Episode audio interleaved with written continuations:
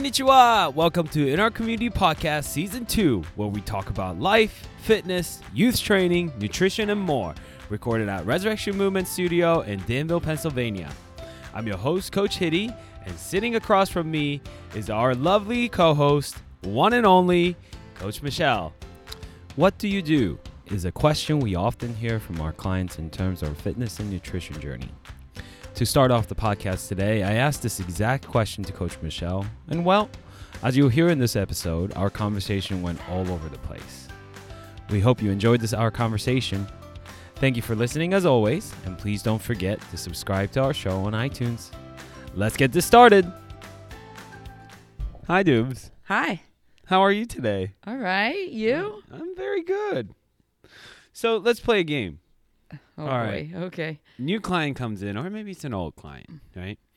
And they're like, so, like, what do you do? Do you like, what's your workout look like? What's your nutrition look like? How would you answer that? So before the podcast, I was mentioning to Hitty that I am a work in progress right now. So I can talk about when I was at my finest, when I really had things together. But right now, especially, coming out of quarantine and getting back to the gym, it's a little different for me right now. Okay. Well, let's start there though before you go backtrack. So, and are you okay with where you are right now with everything that's, as far as your nutrition and workout program goes, or is there a certain phase or certain spot that you're looking to get into? Yeah, no, I am not okay with where I'm at all right now. Okay. But what are the limiting factors that's preventing you from where you want to be and where you are today? So, I got away from a lot of strength training over the last year. So I'm trying to build that back up now. And I have been. So that feels really, really good.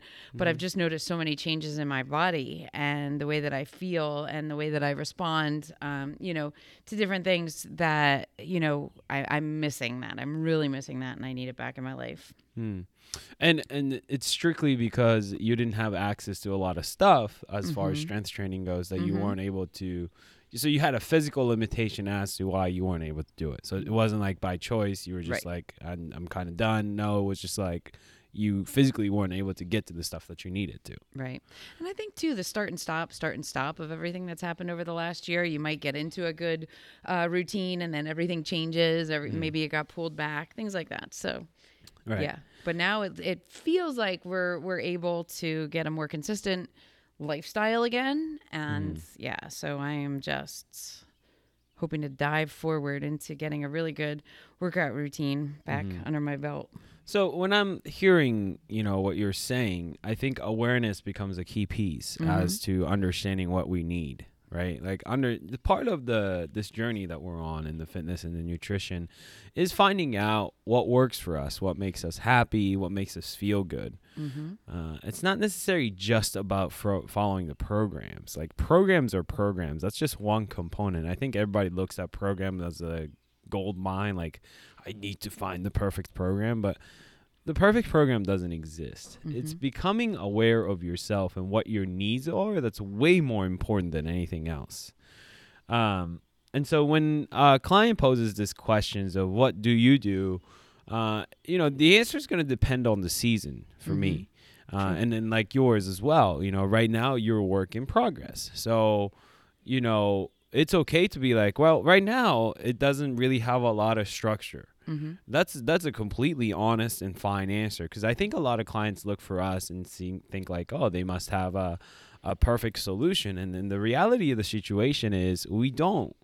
And we have a lot of flexibility that's built into it. And I'd even go on to say that like any fitness professional that will tell you this is what I stick to all the time and this is how my life is structured, a lot of times I think that's a lie. And I don't think, they have the best intention for you if they try to promote what they're doing on you.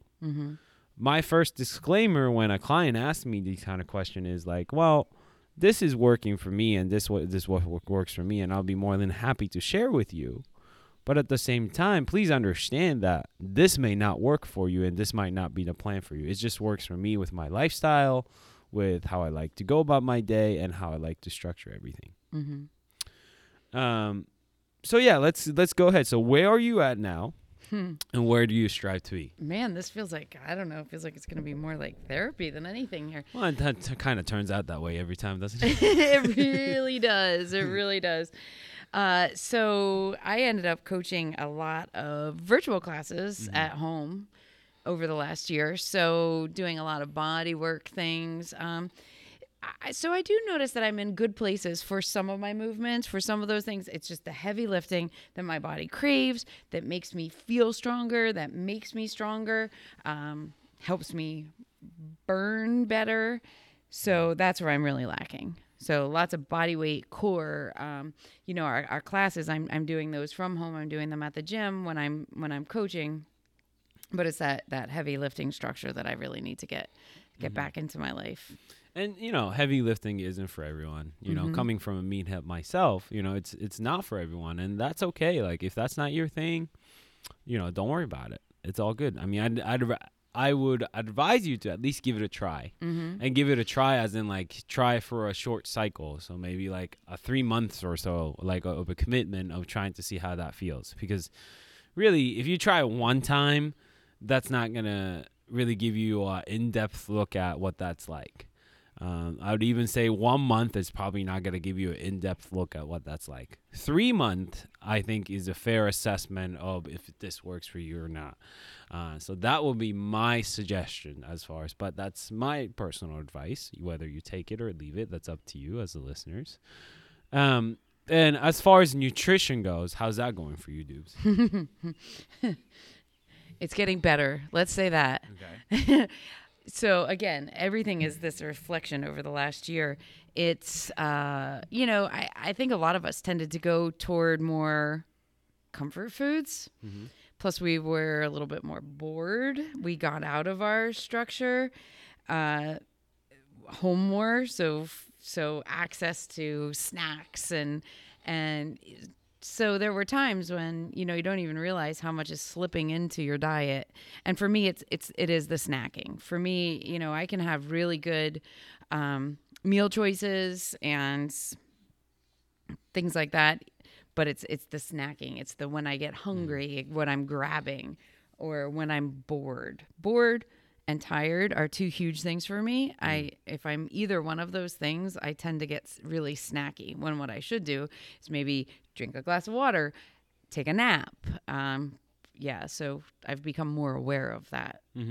I think, you know, one thing I want to point out is you use the word better, but let's make sure to define that, like, better in terms of where you want to be, not necessarily better as in good or bad, because that, like, general scale of good to bad doesn't exist, right? Like, we like to think that it does, but there's no good or bad, and then there's no better. So if there's no good or bad, there's no better. Do you see what I'm saying? Sure. But there's better in terms of where you want to be. Yes. So closer. So I think in terms of maybe a little bit more of an arrow. So, like, where you want to be, and you're heading towards that direction, or you're kind of pulling away from that. And also there's a beauty in just accepting where you are and for where you are. Like, during the pandemic, I think it's fair to say a lot of people went on the distance between where you want to be and where you were kind of increased during the pandemic. And I think that's okay. We had a lot of stress factors that were unpredictable, unknown, unexpected, that came our way, and as a result we kind of turned to food as comfort, which as human beings we do, and instead of feeling guilty about that, accepting that for what it was is so much better psychologically than putting so much pressure on yourself and beating yourself up over it. Right? So that's why I wanted to point that word out, because it's a word choice that you probably threw out unconsciously, right? But at the same time, it's an important piece of just kind of assessing what that phrase meant and what you meant by saying that, right? And, you know, the way I look at it is, like, we did have a lot of time during quarantine to experiment and use that time for good, but also we had a lot of time to sit down and just kind of, like, feel everything, and we weren't used to feeling everything, so we turned to food as a comfort to fill that feeling, because sometimes we weren't ready to face it. And I think maybe I have a feeling many of you that's listening to this can relate to what I'm saying right here. Mm-hmm. And so you're working your way back to where you want to be. Yes, and to what feels good. Yes. So I also think with me, my age is a factor. I think the older we get, things start to slow down in different ways. So, you know, being a little less active and eating more is affecting me more than it might have when I was younger. So I think I'm seeing some of those effects right now also. Mm-hmm.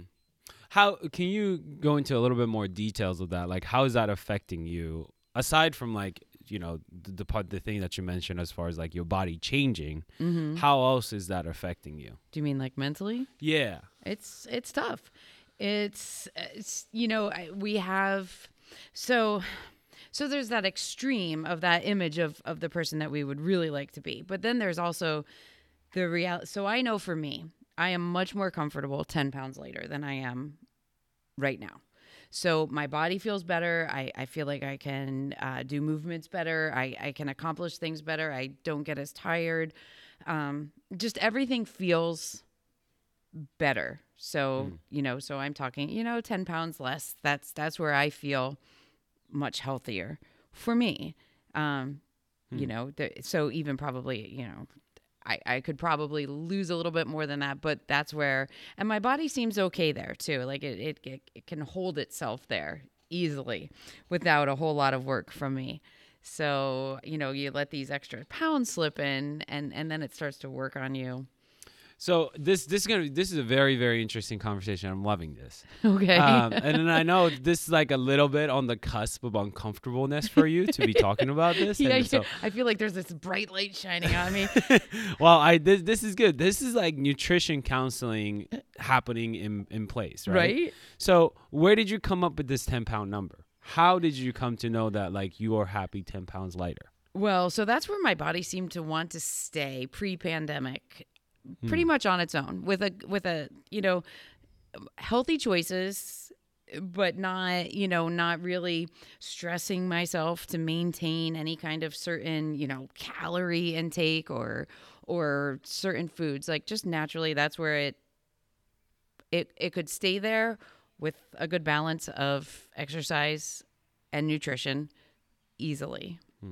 So what do you feel like that number was something that you unconsciously planted in your head that that's your happy number, and now that you're away, you're associating how you feel with that particular number, and because you are 10 pounds more than that number, now you're kind of wrapping everything around that, like all the solution, all the thoughts that's navigating from it is based off of that, instead of accepting as like, oh, I'm here now, and, you know, like, I'm just going to accept it where I am, instead of, you know, this is where I want to go back to. And all of your thoughts stems from that. Yes. So 2 months ago, you asked me that question. Yes, absolutely. What I have had to do for myself in the last 2 months was really try to find that happiness where I am.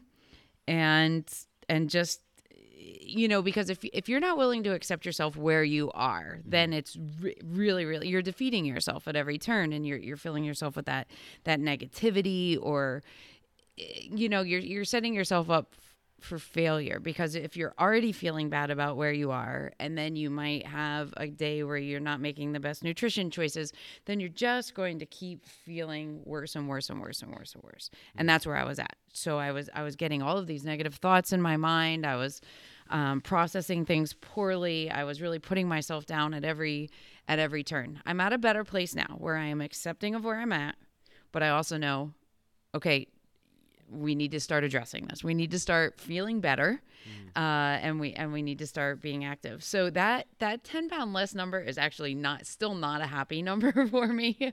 That's still a little on the high side for me. But because of working with you for so long, I know you can't identify yourself with that number. It's not always easy to do, but I always try to remind myself of that. Right. I mean, it's easy for me to say like, hey, don't associate yourself with the number on the scale. But I know the reality is a lot of people do. Mm-hmm. So my goal in conversation like this is to try to shift the framework as to which you work with. Mm-hmm. Right. For the longest time, we've been told consciously or unconsciously that the number on the scale kind of matters, and how you look matters in today's world and in the society. But we just kind of have to break that mold and break that barrier and start to see things a little differently. Mm-hmm. So what I'm hoping that you would get to is, you know, when you looked at yourself and kind of compared where you are now to where you felt like you were the happiest, right? Mm-hmm. So let's go back to the place where you felt really happy about yourself, okay, and compare where you are today. Mm-hmm. What are some of the things that you feel like are missing in your life? Wow, Hitty. This is not what I thought the topic was going to be. Okay, so I'm going to just do a little side note here, a little disclaimer. I think, especially women, when I think back to that happy place, okay, so I can come up with a number in my head where that was probably my happiest. However, when I was at that number, I had things that I was unhappy about. And now that I'm away from that number, now I'm like, oh, you were so dumb at that time because all of these things felt better then.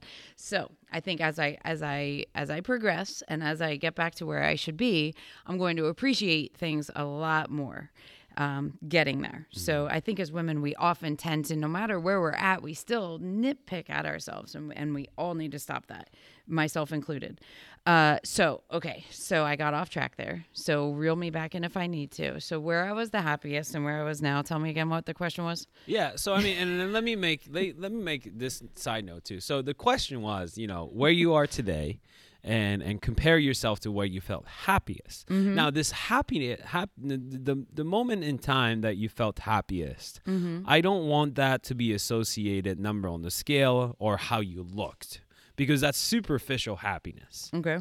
I'm talking about happiest as in, like, regardless of what the number on the scale said, you just like felt like, okay, I feel like I'm myself. Mm-hmm. You know what I'm saying? Like, because the association with the number on the scale and the way you look to happiness is not real. Mm-hmm. Do you know what I'm saying? Like, it's superficial, because happiness doesn't need to tie into those two things, and that's a social construct that was thrown at us, and then it's not realistic. I'm talking about happiness to the core. Like, you felt really satisfied. You felt like you were living your best life, mm-hmm, because of the things that you're doing, because of the people that you're serving. That kind of happiness is what I'm talking about. Oh, boy. My goodness, Hitty. Mm. Okay. He is like, I needed more prep for this one today. I'm spitting fire today. Yeah. Not even time to process. Yeah. Yeah. So let's define that moment. So, like, as you're sitting here and thinking about it, like, when was that time that you feel like, okay, like, and it might, and as you think through this more, you know, throughout the day, you may come up with a different time frame. That's so true. It's true. But, like, in this moment, when I pose this question to you, what is that moment that you think of when I said, you know, think back to your happiest times, happiest, mm-hmm, moment? When would that be? Oh. Well, my happiest moment or my okay, so here we go. So, as I was. Okay, so this is the moment I'm going to pick right now. Okay. As I was learning to take better care of myself, mm-hmm, and I was putting myself first. That was probably a really great time for me, fitness-wise, personally. I was very happy with where I was at and how I was taking care of myself. So it kind of made everything else in my life fit into place, and I saw everything else around me in a really positive way. So being a mom, being a friend, being, you know, at the gym, all of those things just felt really good. And I think it was because I was addressing my own personal needs, mm-hmm, and taking care of me first, and then everything else just started to fit in. Hmm. And the better you feel about yourself, the more you want to take care of yourself, the more you want to, what's the word? But you know, you just really want, like, when you're eating well, when you're doing really well at the gym, when you're having really good relationships, you want to just keep fostering that because it feels so good. Mm. I guess that's what I'm trying to say. So in this journey of fitness and nutrition, right? Uh-huh. Oftentimes we associate happiness with the number on the scale and the way you look in the mirror. Mm-hmm. But in reality, if we really sit down to think about it, it's when we start to discover ourselves, that's when we find our happiness. Because mm-hmm. you feel like, okay, I'm learning something new. This is something that's meaningful to me. And I am on a journey. Mm-hmm. Instead of just going through a program or going through a movement or something that's thrown in front of you, you're finding yourself through the movements that you're doing, through the things that you're doing, and it yes. starts to affect other areas of your life. Yes. If we start to think in those terms, mm-hmm. things will start to click. Yes. If we stopped obsessing over the numbers, if mm-hmm. we stop obsessing over the way we look in the mirror, which, by the way, if we start to think in these terms, that will also most likely take care of yourself in the long run. Mm-hmm. It's that when we find that groove, we also this is how our mind works, right? When we find that groove and we truly find that happiness, this little doubt kicks in. It's like, this is too good to be true. Let me find the fault in this. Right. Even though I'm not happy, my scale is not moving 2 weeks after we joined this program. So this must not be working. So let me change course. This is what a lot of people tend to do, mm-hmm. right? No, I would say stick with it. Yes. Enjoy the ride. Yes. Find more meaning in it. Mm-hmm. See how you can continue to improve yourself and then see what happens. Yes. And your thinking process is a huge part of this whole thing, your whole yes. journey. I always talk about how I write. So I've been trying to change my thoughts, and it's really hard. It's really hard to do, and we don't always have the time to do that. So I've been trying to do it through writing, and I'll just write, and I'll write my negative thoughts, and then I'll write how I can change them or how I could have a different perspective. And then it makes me feel better. And all of a sudden I start to remember those things about myself that I really like or liked that I've, lost a little bit of right now. Yeah, absolutely. The other thing about talking about numbers, and I've mentioned this before in the podcast, there have been days when I have not felt good about myself. We all have those days. Maybe, you ate a lot the day before, or maybe you're just feeling like a little bloated, anything, and you just don't feel good. And then what do? We weigh ourselves, and then we beat ourselves up more. And then I've looked at photos, and I'll say, I used to record my weight every day. So I can go back and look and say, but I'll see a picture of myself and I'll say, I want to look like that. I wonder what I weighed that day. And then I'll go back and I'll look. So if say there's a picture on Facebook, and I can look and see what day I posted it. And then I would look back at my weight. Sometimes I have looked back, and my weight that day that I'm feeling miserable might actually be less than the day of a photo that I see of myself. And what it is, I think that's happening is I can look at that photo and I can associate it with really good feelings. I felt good that day. I feel like I looked good that day, and it didn't have, and I might've been 5 pounds heavier than that day that I was feeling overweight or yucky or whatever feelings I was having that day. So it really didn't have anything to do with the number on the scale at all. It had to do with the feelings that I was feeling or where I was at that particular time.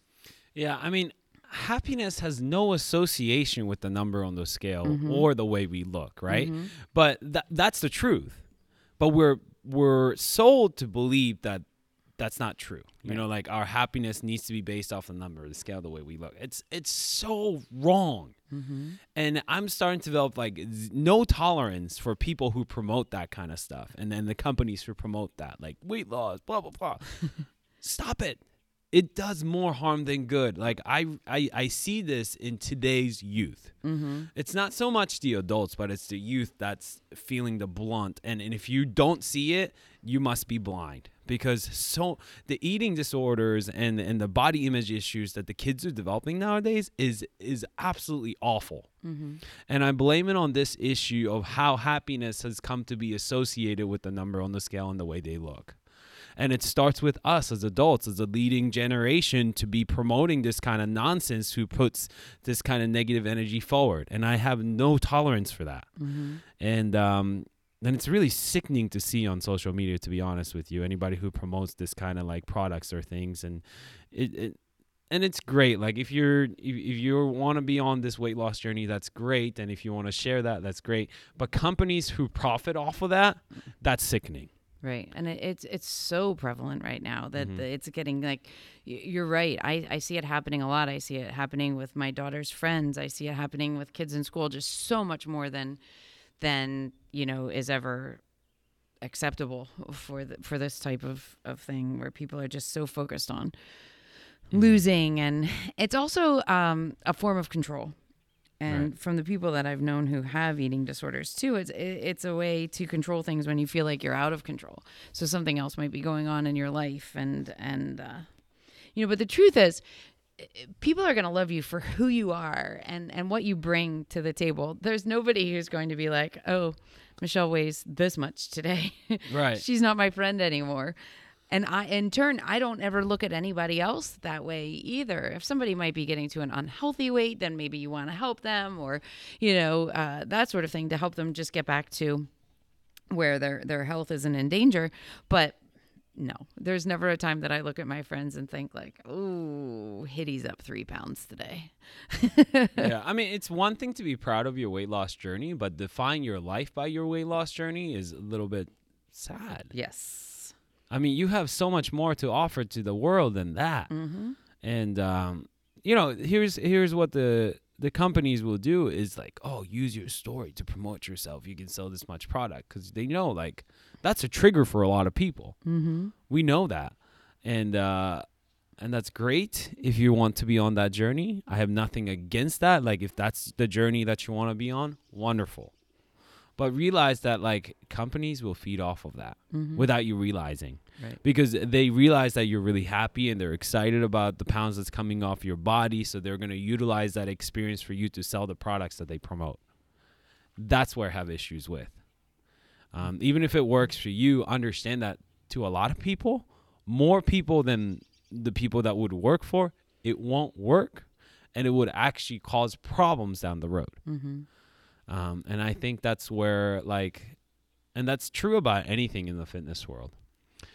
Our training program might work for one person, but it may not work for other. I am fully aware of that. I'm never going to say this is a program for everyone. Right. You know, that's why we create separate programs. We have an adult fitness program, and we have an athletes program that's for, you know, athlete specific. Mm-hmm. And we call it comprehensive because we do, you know, I do due diligence in trying to figure out what today's athletes need.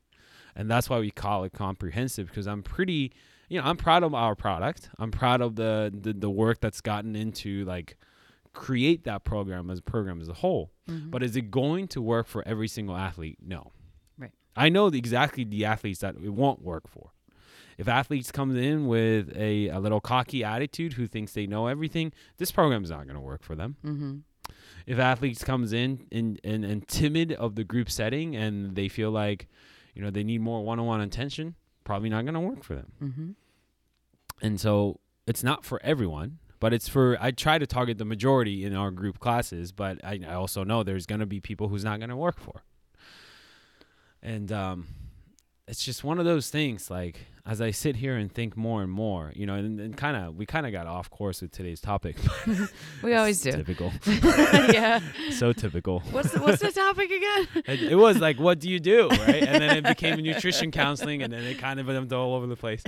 But anywho, you know, it's one of those things. Like, if you are in this industry, we need to realize, like, the more and more I do this business, more and more, especially in the fitness industry, I have so much problems with marketing. Mm-hmm.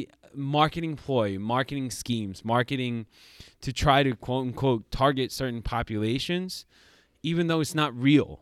It's not a thing. Mm-hmm. Same thing with sports specific training. Like, speed training is speed training. There's no speed training for certain sports. Right. You know, like, that's period, because speed speed. Yeah, yes. There's no difference in how a soccer player runs versus a football player runs.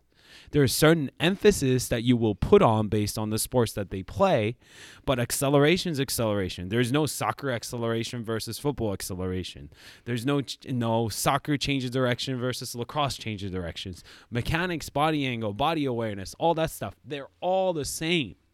But people would use marketing to try to pull certain group of people. And I have issues with that mm-hmm. because they're just basically trying to dig into your pocket. Like, if you really, truly care about these athletes, Offer it as what it is. Be honest, be upfront, be transparent. That's what's important, because there's so much misinformation out there in the fitness and the training world that it's so hard for a general population to navigate through. Why make it more complicated, and why feed into the problem? Right. You see what I'm saying? Yes. And that's where I have issues with, because I'm like, we shouldn't be making it more difficult to people to navigate through this. We should be making it easy for people to navigate through this. Right. And it almost seems like we've adopted a theory that, like, if something's more expensive, that automatically means that it's better. Yes. So not true. Absolutely not true. It's so wrong. Yes. I don't understand it. Like, and especially to me, like, because I have such a passion for working with youth, when things become harder for kids and I see the effect on the kids, that's where it hurts. Mm-hmm. Like, that's where I have issues with, and that's where I can't help but to not hold my tongue sometimes. And that's, that's my biggest downfall. But it's because, like, I look at working with youth as a privilege. I've said that before. And so when you look at it as a privilege, you want to help them lead and guide them to the right direction. And guiding them through the right direction means, like, being transparent, being honest with them when I make a mistake, and also, holding myself accountable for telling the truth. And so that's how I feel today.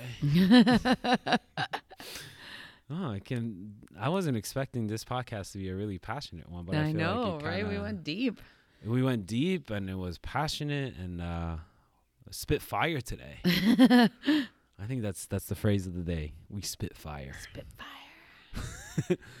Well, do you have anything else you want to add to this this episode, Dupes? I don't think so. Well, thank you for listening, as always. We'll be back to spit more fire next week. Oh. Are you going to conclude it with what you usually say? Bye, everyone.